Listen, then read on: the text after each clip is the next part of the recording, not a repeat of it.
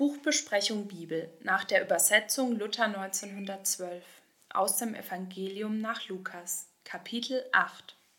Und es begab sich danach, dass er reiste durch Städte und Dörfer und predigte und verkündigte das Evangelium vom Reich Gottes und die Zwölf mit ihm. Dazu etliche Weiber, die er gesund hatte gemacht von den bösen Geistern und Krankheiten, nämlich Maria, die da Magdalena heißt, von welcher waren sieben Teufel ausgefahren, und Johanna, das Weib Chusas, des Pflegers des Herodes, und Susanna und viele andere, die ihm Handreichung taten von ihrer Habe. Da nun viel Volks beieinander war und sie aus den Städten zu ihm eilten, sprach er durch ein Gleichnis. Es ging ein Sämann aus, zu säen seine Samen. Und indem er säte, fiel etliches an den Weg und ward zertreten, und die Vögel unter dem Himmel fraßen's auf und etliches fiel auf den Fels, und da es aufging, verdorrte es, darum es nicht Saft hatte. Und etliches fiel mitten unter die Dornen, und die Dornen gingen mit auf und erstickten's. Und etliches fiel auf ein gutes Land, und es ging auf und trug hundertfältige Frucht. Da er das sagte, rief er, wer Ohren hat zu hören, der höre. Es fragten ihn aber seine Jünger und sprachen, was dies ein Gleichnis wäre. Er aber sprach, Euch ist es gegeben zu wissen das Geheimnis des Reiches Gottes, den anderen aber in Gleichnissen, dass sie es nicht sehen, ob sie es schon sehen, und nicht verstehen, ob sie es schon hören. Das ist aber das Gleichnis. Der Same ist das Wort Gottes. Die aber an dem Wege sind, das sind, die es hören. Danach kommt der Teufel und nimmt das Wort von ihrem Herzen auf dass sie nicht glauben und selig werden.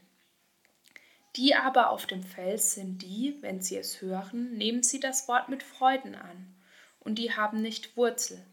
Eine Zeit lang glauben sie, und zur Zeit der Anfechtung fallen sie ab.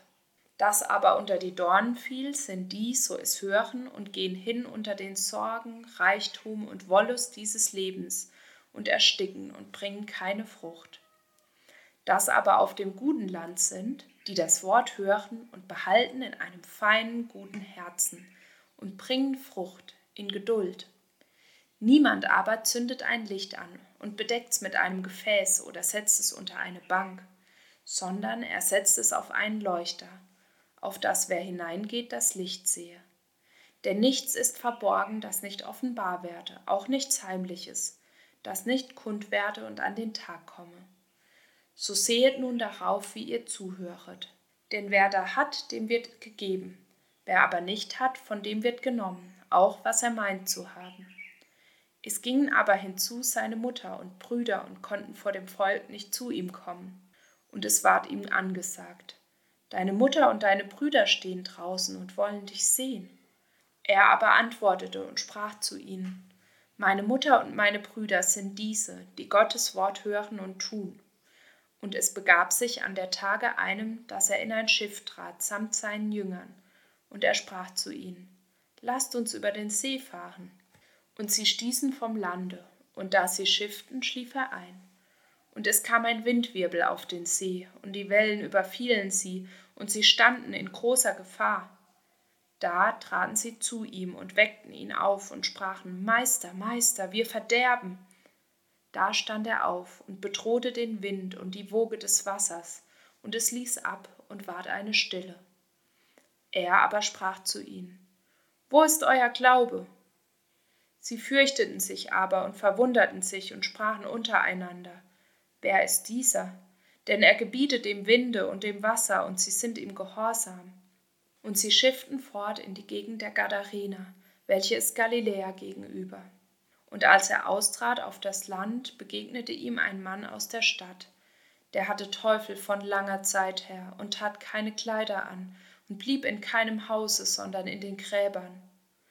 Da er aber Jesum sah, schrie er und fiel vor ihm nieder und rief laut und sprach, Was habe ich mit dir zu schaffen, Jesu, du Sohn Gottes des Allerhöchsten? Ich bitte dich, du wollest mich nicht quälen denn er gebot dem unsauberen Geist, dass er von dem Menschen ausführe.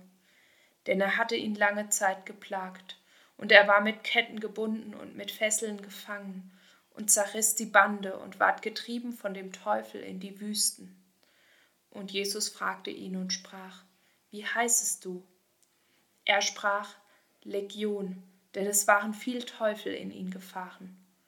Und sie baten ihn, dass er sie nicht hieße in die Tiefe fahren. Es war aber daselbst eine große Herde Säue auf der Weide auf dem Berge. Und sie baten ihn, dass er ihnen erlaubte, in sie zu fahren. Und er erlaubte es ihnen. Da fuhren die Teufel aus von dem Menschen und fuhren in die Säue, und die Herde stürzte sich von dem Abhange in den See und ersoff. Da aber die Hirten sahen, was geschah, flohen sie und verkündigten es in der Stadt und in den Dörfern. Da gingen sie hinaus, zu sehen, was da geschehen war, und kamen zu Jesu und fanden den Menschen, von welchem die Teufel ausgefahren waren, sitzend zu den Füßen Jesu, bekleidet und vernünftig, und erschraken. Und die es gesehen hatten, verkündigten es ihnen, wie der Besessene war gesund geworden. Und es bat ihn die ganze Menge des umliegenden Landes der Gadarener, dass er von ihnen ginge, denn es war sie eine große Furcht angekommen. Und er trat in das Schiff und wandte wieder um. Es bat ihn aber der Mann, von dem die Teufel ausgefahren waren, dass er bei ihm möchte sein.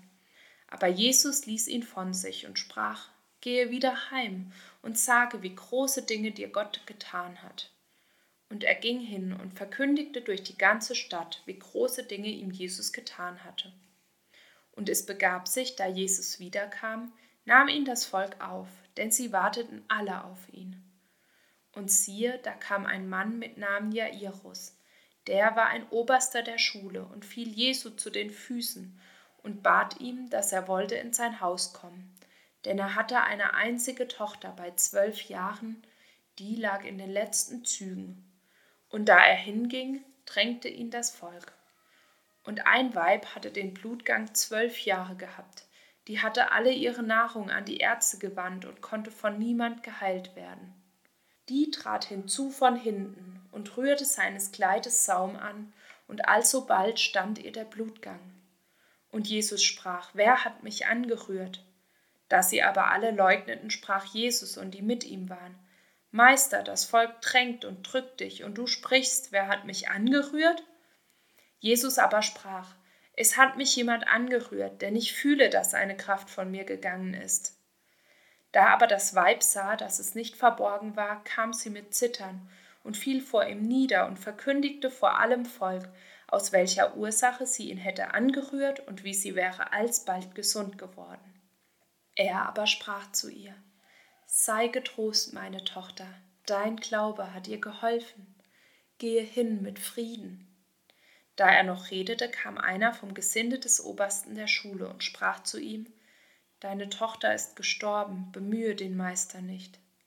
Da aber Jesus das hörte, antwortete er ihm und sprach, Fürchte dich nicht, glaube nur, so wird sie gesund.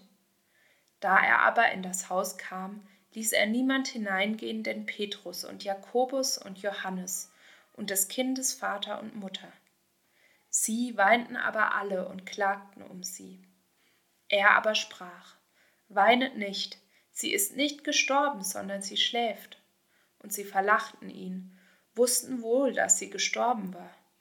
Er aber trieb sie alle hinaus, nahm sie bei der Hand und rief und sprach, Kind, stehe auf und ihr Geist kam wieder, und sie stand alsobald auf.